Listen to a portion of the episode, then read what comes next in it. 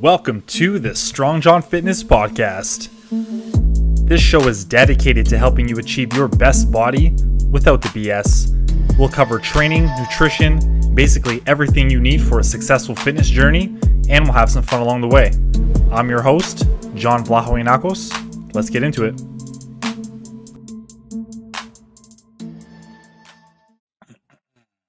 All right, everyone, welcome back to the podcast. We have our first repeat guest. So actually, Amanda, I didn't tell you, you're, you're making history here on the podcast. Oh, I feel so special. You're, you're the first repeat. Uh, we had our first uh, episode February this year. I forget what number, episode forty something. Um, and we really got to dig into a lot of stuff, which was great. And now you're back. And now we're going to dig into some other stuff, which is also going to be great. Um, if you want to give a brief intro reminders to who you are and what you do, that'd be amazing. Uh, so I'm sure we got some new listeners that uh, would love to know. Well, thank you for welcoming back. I feel truly honored that I'm your first repeat guest. So thank you. And uh, I'm Amanda Schisler. Uh, my business is currently A S Fitness, although it might be something else soon. Um, we're going through a rebrand right now. And I most most of the time work with moms between the ages of about twenty-eight to forty-five, and their history is chronic dieting. They've done all the keto, Weight Watchers, you name it. They've done it, pills, shakes, and they just feel kind of lost. Like they don't know what else to do. They're stuck. And I help them kind of break through that barrier of that chronic dieting cycle and get them to, to eat more sustainably and get results that, you know, they never have to go back on one of those awful diets ever again. Mm-hmm. I love that. Yeah. We share, we share similar, um, avatar niche, I guess you can say. Um, what is it for you? Cause I know you went through your own fitness journey. Um, was that what sparked you wanting to work with moms and help them kind of change the course of their health and fitness? I would say one, I, I guess I get moms because I am a mom. Um, Now, I do have a team of coaches that work with me, and one of them is not a mom, and she still helps moms. So um, I don't know. I just felt like over the course of my career, I have just gravitated towards helping moms because I feel like moms are not great at prioritizing themselves. Been guilty of that myself many times. And I want to help women, most specifically moms, understand that if you are not helping yourself, it's that much harder to help your kids and your spouse and, and take care of everyone else. And it's not selfish to prioritize yourself. It's, it's essential. I love that. Yeah. Let's, let's dig into that more because I think people need to hear it over and over again. And I know, again, I'm not a mom. I am a father. You know, I've seen my wife go through, you know, two pregnancies and I have two kids. So I've been there, just not, you know, officially uh, the mom part of things, but you know, digging into this selfish versus prioritizing versus selfless, like how do you help women and moms see things differently when they're so used to putting themselves in the back burner? Well, we usually start in baby steps. So if I get a mom that's like, I have such a busy schedule, I don't know where I'm going to find the time to fit myself in there. We usually do a time audit with like a, somebody who's very busy. And we find all the places that that person is wasting time in the day, because whether anybody wants to admit it, we all waste time somewhere. Mm-hmm. There is always time for yourself. And that doesn't have to look like an hour workout. That can be ten minutes, but it's so much easier in my opinion to start small and build on that than to just jump right into something extreme, like, you know, trying to make somebody find an hour to work out or three hours on the weekend to meal prep. It's let's meet someone where they are and then f- find little ways to start prioritizing themselves, whether that's mm-hmm. sleeping better, drinking more water, whatever that looks like. Mm-hmm. Absolutely. And I, you might agree with me here is usually the biggest problem is when a mom wants to start her fitness journey up again, she's like, okay, I'm ready. They kind of think of like, okay, I have to do all of the things. Like they go from doing nothing, let's say, to like, they want to do hour workouts, six days a week, you know, cut all the cart, do all the things. How do you prevent them from trying to jump to that all or nothing approach or, or get them away from that? I couldn't agree more. I know that's because everyone is super motivated in, in the beginning. Everyone's like, I got this. I'm so excited. So they want to overhaul their life, but if anyone's ever tried that, that does not work. I know I tried to do all those things many times before I realized, like, okay, I don't need to, to change my whole life to see, to see positive changes in my body, my lifestyle, et cetera. So, um, we try to get the lowest hanging fruit. You know, if somebody's only sleeping five hours a night, then maybe we need to focus on just getting a good night's rest. Mm-hmm. You know, if, if you're rested, you're going to show up a lot better. You're going to show up and make better decisions. If you're not sleeping well, then you're craving food that you don't want to be eating and all that other stuff. So mm-hmm. lowest hanging fruit, and making women realize, like, if you've done this already, you know, it doesn't work. Let's not repeat a cycle that isn't going to move the needle forward. Yeah. It's tough though, because I find, you know, moms predominantly, I think on my roster, they're usually over thirty-five, forty ish. At that age, they've tried so many different things. But I think what happens, you know, and it's a ton of mental programming or reprogramming, is they look back to when they were feeling good on said diet, but maybe not remembering how shitty it felt to start it or, you know, to stay on it. They just remember that glimpse of, like, I remember how good I felt, but, you know, it wasn't sustainable. Obviously, like, the weight didn't didn't stay off if it was five years, two years, ten years ago. Um, so having that mental reprogramming is is huge, I find, for them as well. Yeah, absolutely. And and I know that's challenging to to do as a person. It's challenging as a coach. Like, I feel like most of what I do is deprogramming a lot of really bad information or bad habits that people have picked up from just dieting or restricting, or their friend at the office who told them, you know, if you, if you eat carbs, you're going to get fat, whatever it might be. Yeah. We love that friend at the office, eh? Oh yeah. yeah.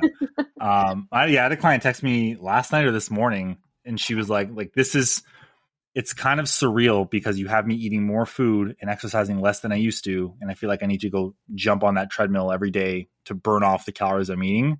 And I'm like, where you're at right now is, is perfect. Like, this is where we need to be. We need to, like, lean into this feeling because it's uncomfortable. It's new, but that's what you're missing. And, and for most moms, and you could probably speak to this, is you go on a crash diet, you might feel good for a month or two, maybe, and then mm-hmm. it's done. And then you're like, okay, well, then you go backwards, and it's kind of just thrown by the wayside until you want to try it again. Um, so getting that repeat cycle, that reprogramming of, like, you can eat carbs and food and, and have glasses of wine or whatever it might be, guilt-free, and you can still see positive progress. Yeah. I think the only reason people feel quote unquote good in the beginning of a crash diet is because they tell themselves, I can't have these list of foods. So they remove, you know, processed food and start eating more fruits and vegetables. So they feel a little bit better, although mm-hmm. they're usually not eating enough. So yeah, when you remove all that processed food from your diet, you're going to feel better in the beginning. But if you're not eating enough calories total, then obviously that catches up to you and you realize, like, okay, I have no energy. I feel like crap now. Mm-hmm. Yeah. And the, so I'm glad you bring that up, actually, because, you know, while processed foods aren't the devil, they're definitely, they can be harmful or helpful in, in a, in a diet, you know, depending on who you are. But you're right. When someone starts having healthier foods more often, even though it's too low of a calorie, you would feel better. Like mm-hmm. I, I know when I have weeks full of fruits and veg, I'm like, I, I feel better. And I'm like, oh no shit. I'm eating more fruits and vegetables mm-hmm. instead of uh, crap all the time. But what happens, I think, with these crash diets is, you mentioned already, too low calories. And for me, it's protein. Mm-hmm. I talk about protein probably more than anything else. And I'm sure my clients are annoyed with me by now about it. But how do you help these moms get more protein in their diet? Because most crash diets, it's just like eat fruits and veg, eat clean, whatever that means. Mm-hmm. But protein usually ends up being like fifty grams for the day. Exactly. Oh my gosh. We're lucky if we get people eating that much when they come to us. A lot of our clients are eating like thirty to forty grams. No, man. Like, yeah. Um, we first just tell them, let's get a protein on every plate. Who cares what the quantity is? Let's nice. just get in the habit of eating a protein on every plate. So in the morning, that might be a Greek yogurt. In the after, you know, lunch, that might be three ounces of chicken on a salad. And dinner, a piece of salmon. Like, instead of focusing so much on the quantity at that point, it's mm. just creating this habit of getting protein in every meal.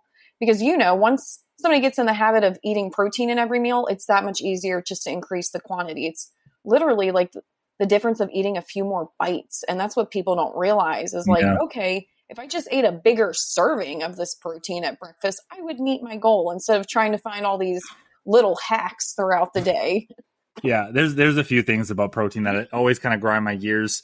One of them is, um, and, and probably this is just cause that they're used to eating quantities is like, I can't eat that much food. Mm-hmm. So if I've, if I've told someone to stop eating just one egg for breakfast, cause one egg is, you know, my toddler eats more than that. Um, having two or three eggs to me is a standard kind of adult breakfast, but then you have people saying that's too much. I can't eat all that. Part of it. And maybe you can attest this, maybe you can't, is they're just not used to that much food on one plate. They're used to tiny, tiny meals mm-hmm. in an attempt to diet down and things like that. Where do you, where do you find that with the clients? So I think a big part of it is when people are adapted, metabolically adapted to these low calorie intakes, they've downregulated their satiety hormones for one. Mm. So their body's just not producing enough ghrelin to tell their brain that they're hungry.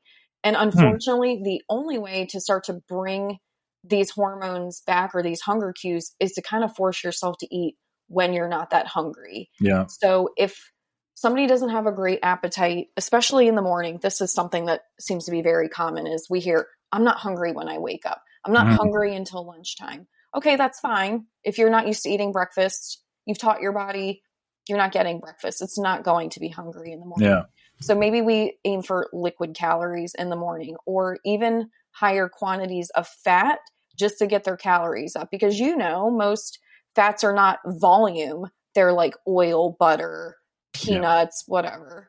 Um, so that can boost someone's calories without necessarily putting all this volume into their stomach. And then obviously as time goes on, they usually do start to have their stomach expand a little bit more as they get more food in there. They see like, oh my gosh, I'm eating more calories, but I'm not getting fatter. I actually feel so much better. It's just, I feel like it's a process, and that's, mm. that's hard for people to accept sometimes in the beginning of like, this is a process. This is not quick. And I tell people right off the bat, like if you're coming to work with me, get the word quick out of your vocabulary. Nothing yeah. we do is going to be quick. That's not sexy. It's not what anybody wants to hear. But if you want this to work forever, this mm. is the only way you can do it. one hundred percent. Only, only way. And I think the, the part of it is the buy-in, right? If, if there's a huge trust coming in, clients that usually are the most successful have the most buy-in. They trust us. They trust the process.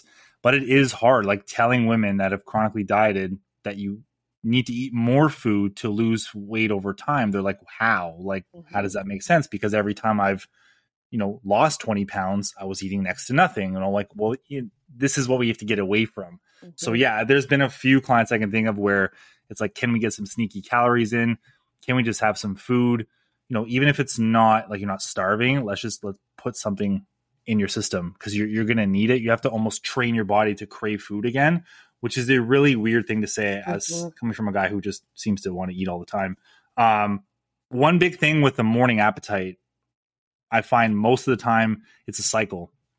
Not hungry in the morning, you know, small lunch, massive dinner, snacks after dinner. You're full, you're stuffed into the morning, and then it starts again. Not hungry in the morning, small lunch, overeating. Do you find that happens often too? Or? I think that cycle is really accurate. I think something else that happens a lot is the first thing that women do when they wake up is drink a cup of coffee. Yeah. Caffeine is an appetite suppressant. So if you already don't have an appetite, you're now putting this drug, and I love caffeine. I'm not crapping on caffeine over here, but you're just telling your body yet again, it's not time to eat. So by the time the caffeine w- starts to wear off, it's lunchtime.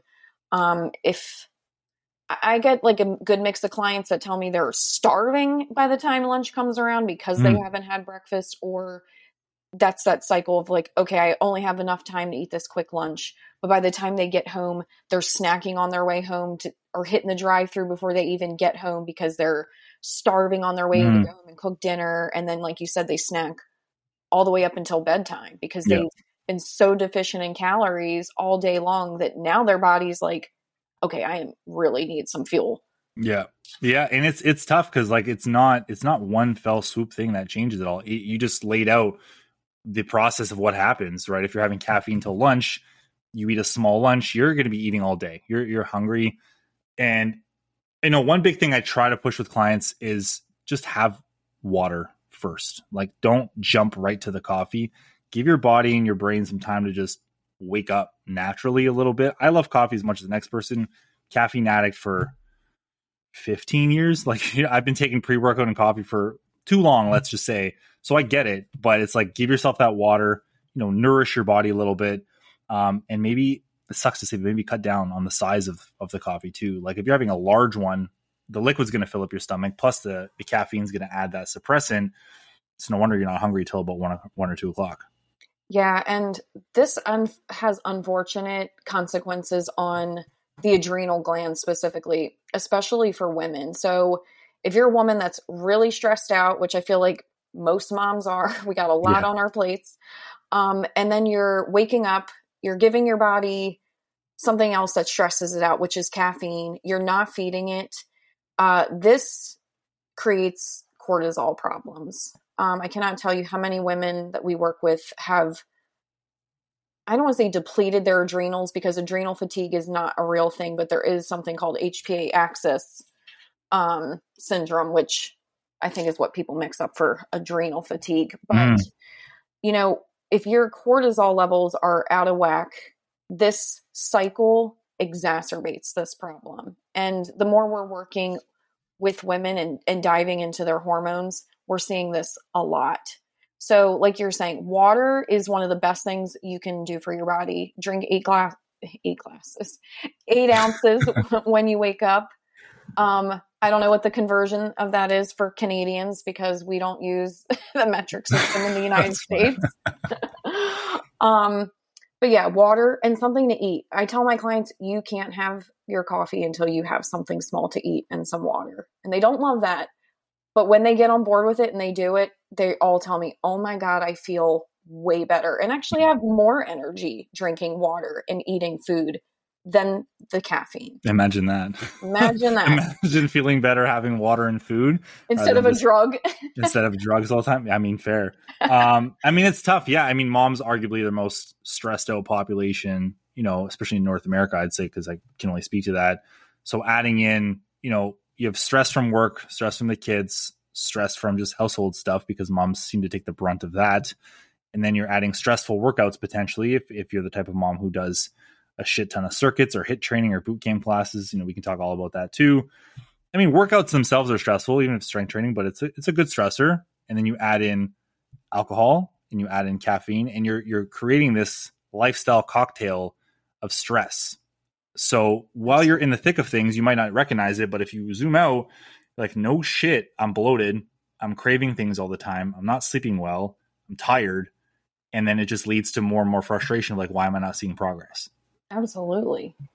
I might have oversimplified it a little bit, but you can attest to a little bit of that. Yeah. Sometimes we have to take that thirty thousand foot view away from ourselves and really be honest about these habits that we have. Like, they're just habits. And these habits can be replaced with better habits. You know, habits are something you create over time. So people who are in this cycle, this is just a loop, a pattern loop that they've created over however many years, mm. you know, and it can be broken. You, but you have to have awareness first. You have to be honest and aware that you are doing these things so that you can interject better habits in place of, of what you're already doing. And really, yeah. Getting healthier is that simple. I mean, it's that simple, but that complicated in Fair. The same time. And awareness is, I'm glad you bring that up, because to me, awareness is, is huge. Sometimes I've, I've had pockets of, of life this year where you're just, you're just flying by the seat of your pants. You're not really stopping to think or breathe or like, what am I actually doing? You're just in that loop. And I think knowing yourself is huge. Like, knowing your tendencies of, hey, like, I like to eat after nine, or I find myself wanting something to eat at four. Like, if you can pinpoint these things in your day, then you can start to change the habits. And then, like Amanda said in the beginning, not all of them at once, but start with one, start with a small step. Um, and I think water before coffee in the morning is probably like the best step for everybody. It's so easy. Yeah. I mean, and if you don't like plain water, find a way to make it palatable. Put a Crystal Light in it, put fruit in it, put squeeze an orange into it, whatever you have to do. Like, need it. You need it. It's that it's, simple. Yeah. It's one of those things where it's like, you just, it, it gets overlooked, I think, too, because it's simple. It's water. Like, oh, it's just water. But like you, you need it. And I think everyone that I've gotten to drinking up to two liters a day, they feel better. Digestion's better, bloating's down, energy's up. It's, it's, you know, skin feels better. It's all these things. And it's, it's just water. Literally the most basic shit makes the biggest effect in people's health. And people, they don't want to accept that because it just seems too simple. Like, oh, if I'm sleeping well, quality seven to nine hours every night, and I'm drinking enough water every day, and I'm eating six servings of fruits and veggies and lean protein, I'm going to feel like a million bucks. Like, that just seems way too easy. That's, that's we, the fitness we, industry to blame for that though, exactly, right? That's right. It's not sexy. It's not sexy. Yeah. It doesn't sell.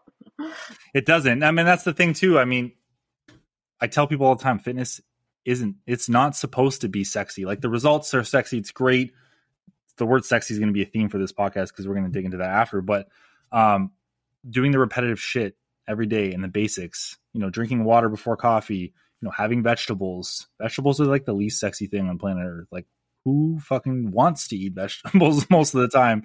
Um, but it's just it's the th- it's the things you do. Repeating workouts, progressing in the workouts, not switching them up all the time, not completely like drenching yourself at the gym because you feel you have to break a sweat like crazy. That's that's the stuff that you just just do the repeat in and out, day in, day out. And that's how you see results. Yeah. It's like the people who are super ripped or athletic or lean, whatever aesthetic you desire, they got there by doing the most boring stuff over and over. Like, that's why I don't show my workouts on social media anymore, because it would be very boring to watch me do the same workouts every single week. The yeah. only difference is there's like maybe another plate on the bar yeah. the next week. It's interesting because, like, I think our audiences would benefit from seeing us work out, even though the content would perform poorly because it's boring. We're not over here doing backflips and booty bands on handstands and, like, you know what I mean? So, like, that stuff catches eyes, but like you said it, everyone that's in great physical shape didn't get there from the weird stuff or the fancy stuff. It's literally just hammering home the basics. I remember watching, I remember seeing like Bowflex commercials and, and P ninety X. I'm like, A, these guys are on some like extra stuff, if you know what I mean. Um, B, there's no way this is all they did. Like a fifteen minute, you know, thirty second pump a day to get jacked. I'm like, that's not, that's not it. So part of me is like, yeah, I don't, I don't love filming more workouts because they're, it's just the same shit. But in that same token, I'm like, maybe I should start just to show people, like, yeah, I'm doing squats again. Yeah. Yeah. I'm doing incline bench again. Like, workout last week. Yeah.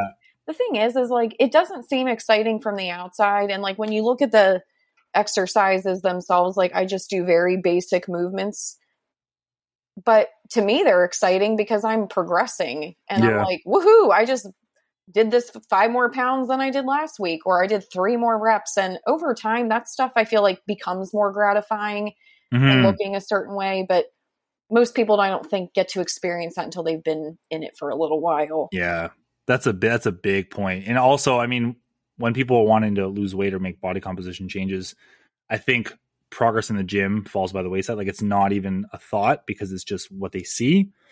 And I think that's something that maybe I need to talk about more too, is just talking about getting stronger is as important as getting your vegetables in and getting your proteins and things like that, because you do feel better when you do make progress in the gym. And one client was like, yeah, I graduated to my big girl program. I'm like, that's awesome. Like, that's the kind of stuff that pumps me up when they're excited to do it.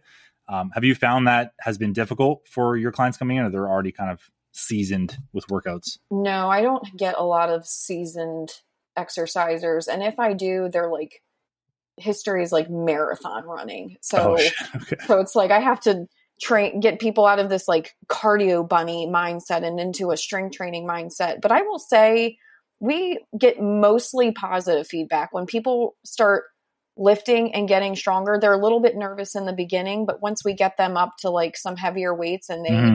see that they can actually move those weights, they're like, oh, wow, I didn't think I would ever get here. And this is really fun. Or, you know, a lot of our clients start out at home, but we get them so strong on like their home weights. We're like, you really are going to have to join a gym, as scary as that is, because you're either going to have to spend a ton of money on like better equipment at home, or yeah. just spend thirty dollars a month to go to a gym. And yeah. that's really fun to watch, because then people are like putting themselves in a new uncomfortable situation, a gym environment, which mm. can be really intimidating. And then They go in there and they realize that actually ninety percent of the people in there have no idea what the hell they're doing anyway. So they're like the ten percent that has a plan. Yeah. It's like you go in there with a plan, you feel more confident anyway. Like when one hundred percent. I feel like most people go there, they, they don't know what to do. They just see these machines, these bars, these weights, mm-hmm. and they're like, well, what do I do with it? If you yeah. knew what to do with it, you would feel more confident. It's true. Yeah. Going in the gym, feeling lost is already kind of climbing uphill in a way if you don't have a plan. Um, and it's funny too, like anyone that came on over the last couple of years, a lot of my clients have, have work out from home. Mm-hmm. So I tell them, look, you're going to need heavier dumbbells. Like if you, if they weren't already equipped with like a bar and stuff like that, like you're going to get stronger than the fifty pound dumbbells that you own. Like I promise you. And then like two months in, they're like, yeah, you're right. Yeah. I, I have one guy who's got like, he, he grabbed eighty pound dumbbells from, from, was it Fitness Depot or anything like that? Like he was just, he won't go to a gym. And that's fine. I'm not going to force him mm-hmm. to, but he, he grabbed like over the course of the last two years, he picked up everywhere from like fives to eighties, almost incrementally. So he's got his stuff laid out. He's too strong for a lot of exercises still. I'm like, I'm going to buy you a barbell or something, man, because this is getting ridiculous. Um, part of it too, though, like, cause gyms, especially here in Ontario, were shut down for like two years straight. Mm-hmm. Do you find people are even more resistant to going to the gym after? No. I feel no. like Americans are like, fuck COVID. That's long behind us. We don't care anymore. I mean, of course, there's like still a percentage of people that are very cautious, and that's fine. Mm-hmm. But I feel like, at least in the state where I live, most people here, you would never know COVID ever was a thing, Fair. is a thing still going around. People yeah. here just back to regular scheduled programming. Yeah. No, I mean, I mean more from like a personal, like gym intimidation type thing. They're like, um, well, I haven't been because it's been closed. I'm nervous to go back. Not a lot, not, not a lot for me specifically. A, yeah. a couple people, most of the time the objection is I, I'm too intimidated. Mm-hmm. Um, I don't feel comfortable in a weight rack, or even if I tell people like, I'm going to start you off on a, on machines just until you feel comfortable with the yeah. gym environment. A lot, sometimes people are like, I'm just not ready, or I, that's yeah. never going to happen. And that's fine. We work with those people as best as we can, but then it's the same conversation of like, okay, well then maybe you're going to need to buy some adjustable, like Bowflex dumbbells that go mm. from five to fifty pounds, because these ten pound dumbbells, you're going to max out on them very fast. Yeah. It's going to take like a month. A day. Of yeah. That's true. Yeah. A week. And the thing with gym intimidation is, is interesting too. Like people that don't know me will assume I'm a meathead, which I can be, but like over the years of do of going to different gyms, like I've suffered big time of like being nervous or anxious going to a new gym and a new too. place. Like I think people assume those that are in better shape or, or physically fit don't have that filter because they're fit.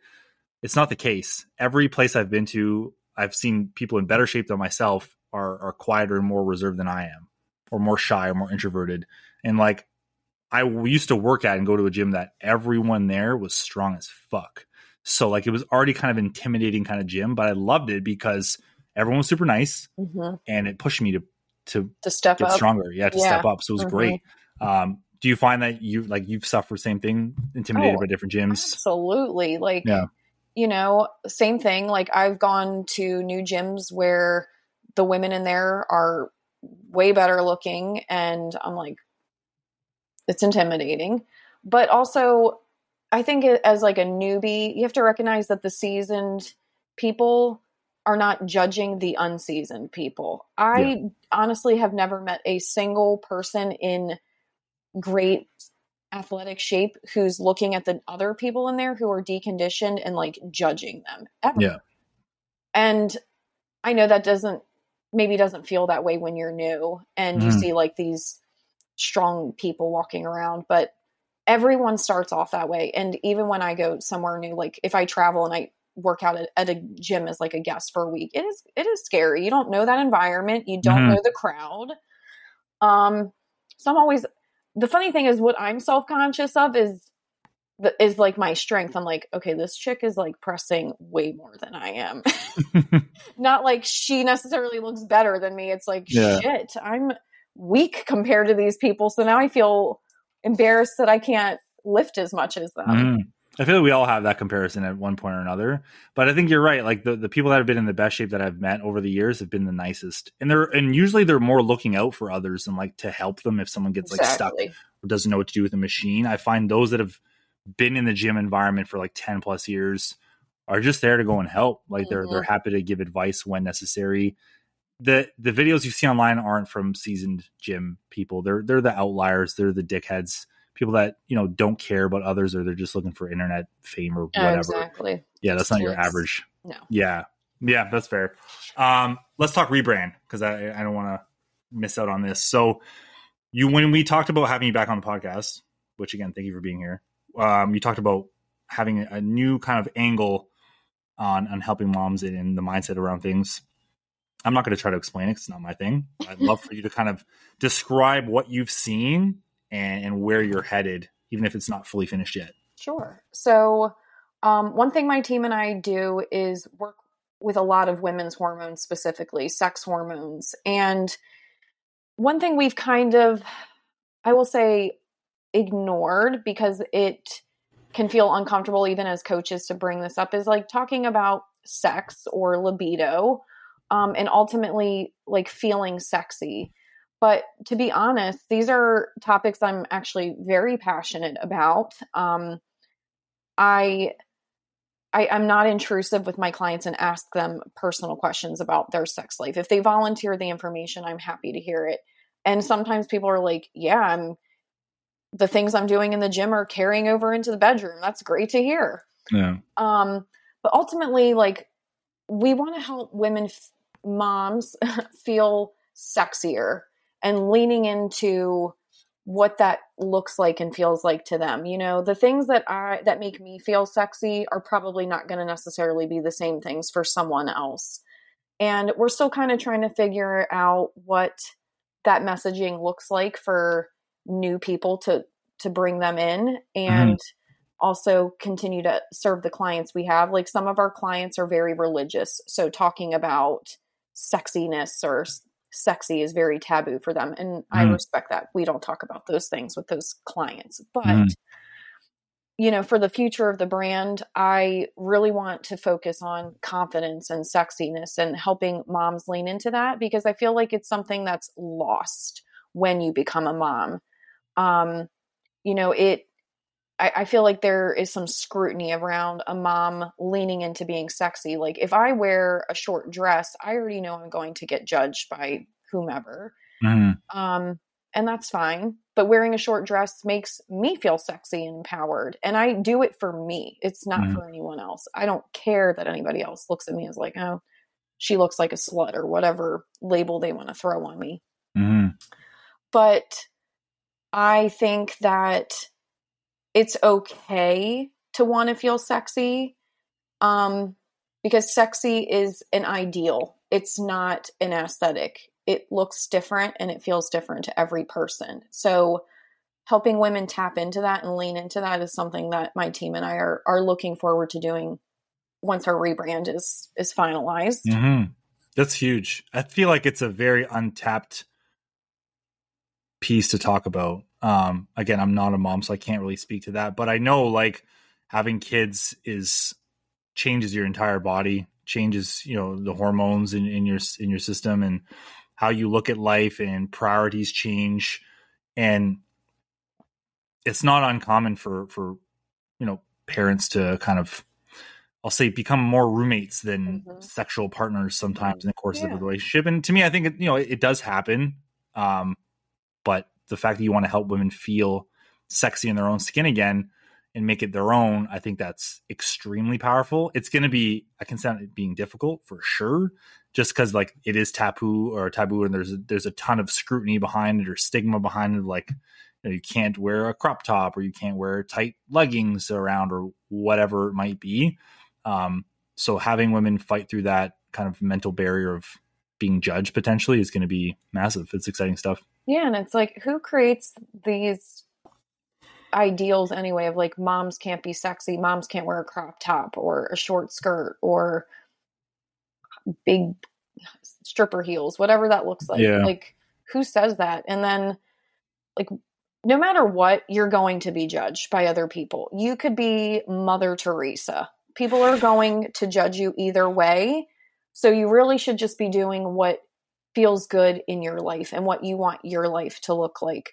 Um, s- sexy moms, that's very polarizing. I expect to get a lot of criticism and judgment and people, you know, telling me that I'm sending a message of like, you know, what are we teaching our kids mm-hmm. when our, when our moms are leaning into being sexy? But what are you teaching your kids when you are like denying a part of yourself that is important? Um, I don't talk about my personal sex life with my kids. We have age appropriate conversations yeah. around our bodies and all of that stuff. But like, I want my kids, and I have boys, so it's, it's even probably weirder for them, but I want my sons to understand that like women are powerful beings, and whatever somebody wants to use their body for, or however they want to present themselves, that's up to them. And you don't have to like it. You don't have to approve of it, but that doesn't mean that you have the right to shit on someone. Yeah. I love that. You're absolutely right. And I think, I think you'll be, you, you're tough. You'll be able to handle whatever comes your way. But I think it's also important, like online, there's a ton of fluff. There's a ton of just vanilla, a ton of bullshit. So for you to come out and say something that's like, you got to almost pick a side. To me, I see it as a good thing. If I put my, like my marketing hat on, I'm like, that's, that's what you want. You want to draw in people that are like, fuck yeah, that's what I'm talking about. And you want to push away the people that mm-hmm. aren't about that message. So mm-hmm. I'm, like I said, I'm excited for it. I want to see kind of how it plays out. Um, because I think it's, I think it's something that people need. You know, if I've seen it happen with, with clients, I won't, I'm, I'll never name names, but I've seen marital issues happen while I'm in the, while I'm coaching them and things like that. Mm-hmm. Problems between the two of them, whether one wants to change, one doesn't, whether one's leaning into something, whether one isn't. So having women come in, and moms specifically come in and like, prioritize your health and fitness, but also like you can feel sexy too. There's nothing wrong with that. It doesn't make you any less of a person, less of a mom. No, I think that's where, that's where things can shift for moms. Like I said, I've never been one, but I can only speak to what I've seen. Yeah. And ultimately when my team and I were, we, when we were talking about like, what is it that lights us up and makes us want to show up and help our clients? Like, of course, like our clients losing inches and, you know, losing body fat, going down in clothes sizes. Like we love those wins and we really do celebrate them. But what we found that like really gets us at our core is helping women develop deeper relationships. And it's crazy to think that like eating better and exercising could go and affect every meaningful relationship in your life, but it does. Mm-hmm. And we were like, you know, we love hearing like, I, because I lost this forty pounds, like I am feeling more connected to my partner. I'm feeling more adventurous. And now I'm wearing lingerie that I never wore before I, you know, transform my body or my health. And I'm not even saying you have to lose forty pounds for those things to happen. Like you mm. can start feeling sexy now. You don't have to be at your goal size or whatever. It isn't mm-hmm. ideal. Um, For one, I think that if women just got clothes that fit them properly at their current shape, that would help. It helps. Who cares what the number on the tag says? Like, that's just an yeah. arbitrary number anyway. Like, I. It's I, another I, mental battle that women absolutely. have to face too. I was yeah. going to say, there's no sizing, clothing sizing is such horseshit. It is. Um, there's no consistency. No, but I feel like again for women, it's tougher because they're they've been conditioned to think of the number on the scale and the size that they wear. Men don't have, like, men have their own pressures and, and, and things like that. We won't get into all that. Maybe that's for our, our trifecta episode. Um, but, like, for women, they're so attached, like, oh, I was a six, so I was a size six, or I was this weight. I can say personally, and I've had clients do the same, like, they are wearing bigger sizes, but they feel better. Exactly. Like, I used to be uncomfortable. Like, I used to wear those triple X tees, if you think back in my, like, hip-hop uh, teenage days. Like those super long tees, I used to double up. Like I was very much just, I want to cover everything. Mm-hmm. And then I got to a phase where I'm like, okay, I'm wearing size large. This is awesome. This is where I want to be. And then over the last year and a half, now I'm wearing an X L, and this sweater I'm wearing currently is a double X L. So it was a little bit of a mental fight of like, what's going on? Is this good or bad? Like, how do I feel? But I'm like, well, fuck, who cares what the tag says? It fits. Like that's, that's, and it's tough, I think, for women to, to have that too. It is. And let me tell you, I was very skinny growing up. I could eat whatever and it never affected my weight or my body shape. I am just genetically blessed in that way. But after I had kids, it was not, it was not my, it's not how my body worked anymore. Um, and I was a zero, like even all the way up until having kids. And that's a very small size. Now your listeners probably can't see me. I'm a petite woman. I'm only five foot two and one hundred sixteen pounds, but I am now in like a size three, and I am twenty-five pounds bigger than I was before I had kids. And I love my body so much more. I, I could not care less about the stupid size on my clothing. There's mm-hmm. no consistency anyway. I can be a size three in it's one true. brand and a seven in another, which is insane. And then like, I remember when I tried on my wedding dress, I was a size twelve and I was like, what? And then the wedding dress person was like, well, wedding dresses are like very different size than a regular dress. So yeah. this is dumbest shit ever. But yeah. if you can find clothes that fit you properly, yeah. then you're it just, I don't know. I feel like it's that much easier to feel more confident in them. Absolutely. You're not fighting against like the tightness or the, the right. clothes you, you feel like you need to wear. Just put something on that you feel good in. Yeah. Yeah. Well, I mean, going back to your point about food and exercise helping relationships, like we said it, like you, you eat better, you feel better. If you feel better, you show up better. You know, if you start feeling better and wearing clothes that actually fit, you know, maybe you want to go on date night.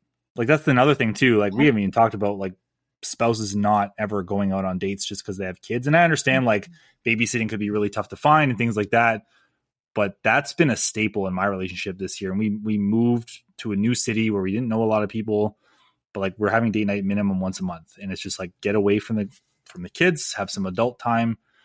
That to me is one of the most powerful things that anybody can do for the relationship as well. So you don't just feel like roommates all the time. I know. I love that. My husband and I have very different work schedules. So it's so hard for us to get a date, but every time we go on one, we're like, we need to make this regular thing. Yeah. Because it's so nice to reconnect. And the funny thing is, I don't know about you and your wife, but we spend the whole time talking about our kids and looking at pictures of them. Right. So it's parent today. You're like, what do we, oh, like, what do they do today? Oh, yeah. And you just kind of recollect the whole, yeah, it's funny. And we're like, we can't wait to get away from the kids. And then we're at dinner. We're like, oh, look at this cute picture of them. It's true. They so just talk, talk about them the whole time. Yeah. Yeah. That's funny. But even like something, it's the small thing. It was like going out to dinner with kids versus going out to dinner without them. Ugh. That in itself is worth it for me. Like just going to dinner with my wife, I'll look at her and like, this is nice. It's quiet. You're not stressing over plates being tossed and food being thrown oh and shit God. like that. I yeah. So to me, we, sometimes that's just it. Yeah, you need that mental break. We don't take our kids out very often. It's fine. Don't. Yeah. It's just, I feel like I'm spending money to be insanely stressed out. Yeah. You'd be completely accurate. I'm like, one. I'm like, this is not a fun family outing. I am stressed. My one kid is like jumping up and down in his seat. The other one is ignoring us completely on his phone. So it's like, I'm glad we just spent a hundred dollars to go home. And now I feel worse than before we left the house. True. Save that money and just cook at home and the same thing will happen. Yes. Carry yeah. out. Yeah. That's funny. Awesome. We got a couple minutes left. Um, so if you want to leave us with, uh, with either golden nugget or anything mm. we did touch on for, you know, the rebranding of Sexy Moms and, and just anything to do with moms and fitness in general, we'd um, love to hear it. Ugh, golden nuggets. I don't know if I have any golden nuggets today, but I will say a common theme that I hear over and over again when I ask people, why are these goals important to you? Because that is a conversation I have with every new person. Common theme is, I want to be more confident. I cannot mm-hmm. tell you how many people say that, almost every single one. And like we were talking about, you know, eating healthy and exercising and fixing your lifestyle carries into every area. If you want to be more confident, confidence doesn't come from like getting to that outcome goal. It's actually not as gratifying as people expect it to be. Like they get on the scale, it says one fifty, which is their goal number. It's like, okay, cool. Yeah. But confidence comes from doing hard shit and executing not thinking about it. You have to actually do the things. And then when you realize, oh, okay, wow, that wasn't as hard as I thought it was going to be, and I can get through these hard things and get through these uncomfortable situations, then that confidence starts to show up in other areas. You're like, wow, if I can do this hard thing, well, then maybe I can ask my boss for that raise that I've deserved for the last four years. Um, now I can have harder conversations with my partner about my needs and my desires. And it just, it's so crazy how it just really does flow in every area of your life. Every time I tell people, I'm like, just eat better and exercise and every other area will get better. They think I'm insane until it happens to them. It's true. And it's, it's, they're not, I don't want anyone listening to this think that it's just like a snap of the finger type of change. Yeah. It is, does take some hard work, but that's, that's the hard work. I had two people in the last twenty-four hours tell me how, like, it, it's not easy changing our behavior, and it hasn't been an easy journey. I'm like, it's not supposed to be. What was easy got you here. To make the change, you, you it has to be tough. It, it's funny that people say that, because creating their bad habits to begin with wasn't easy either. Like, some bad habits that people have, I feel like they go out of their way to make these bad habits. Um, whereas, like, you know, changing any habit is going to be a feat. Like, when you were a little kid and your parents were teaching you to brush your teeth two times a day, mm. you know, you have kids, they probably put up a fight. Mine do still every day at thirteen, even. I'm like, but eventually yeah. it clicks and you realize, okay, I have to do these things. I don't want to do them. I have to do them. You just do them. You just yep. do them. Yep. And it that's happens. Where fitness is. Yep. That's yeah. where fitness is not sexy. You just do it. Yeah. I don't want to work out every day. I do, but I've never regretted it ever. That's, and that's, that's no, it. Right. Yeah. You're not letting your emotions in the moment to dictate your actions. No, yeah. no. Huge. Your goals do not give a shit about your feelings. I'm sorry. You Fuck. got that's, to de- emotionally detach. That's the nugget right there. Where can everyone find you? I'll leave it in the show notes, but let everyone know. Um, you can find me on Instagram at A S, S as in Sam, Fitness One. Um, I also have a private Facebook group for women. It's called Women's Fat Loss and Anti-Dieting Secrets. Nice. And, um, it's because we don't diet. Hell yeah. I'll put the links to that in the show notes. Amanda, thank you so much for coming on. It's always a pleasure chatting, and I uh, hope you have a great rest of your day. Thank you so much, John. Awesome. Thanks, everyone.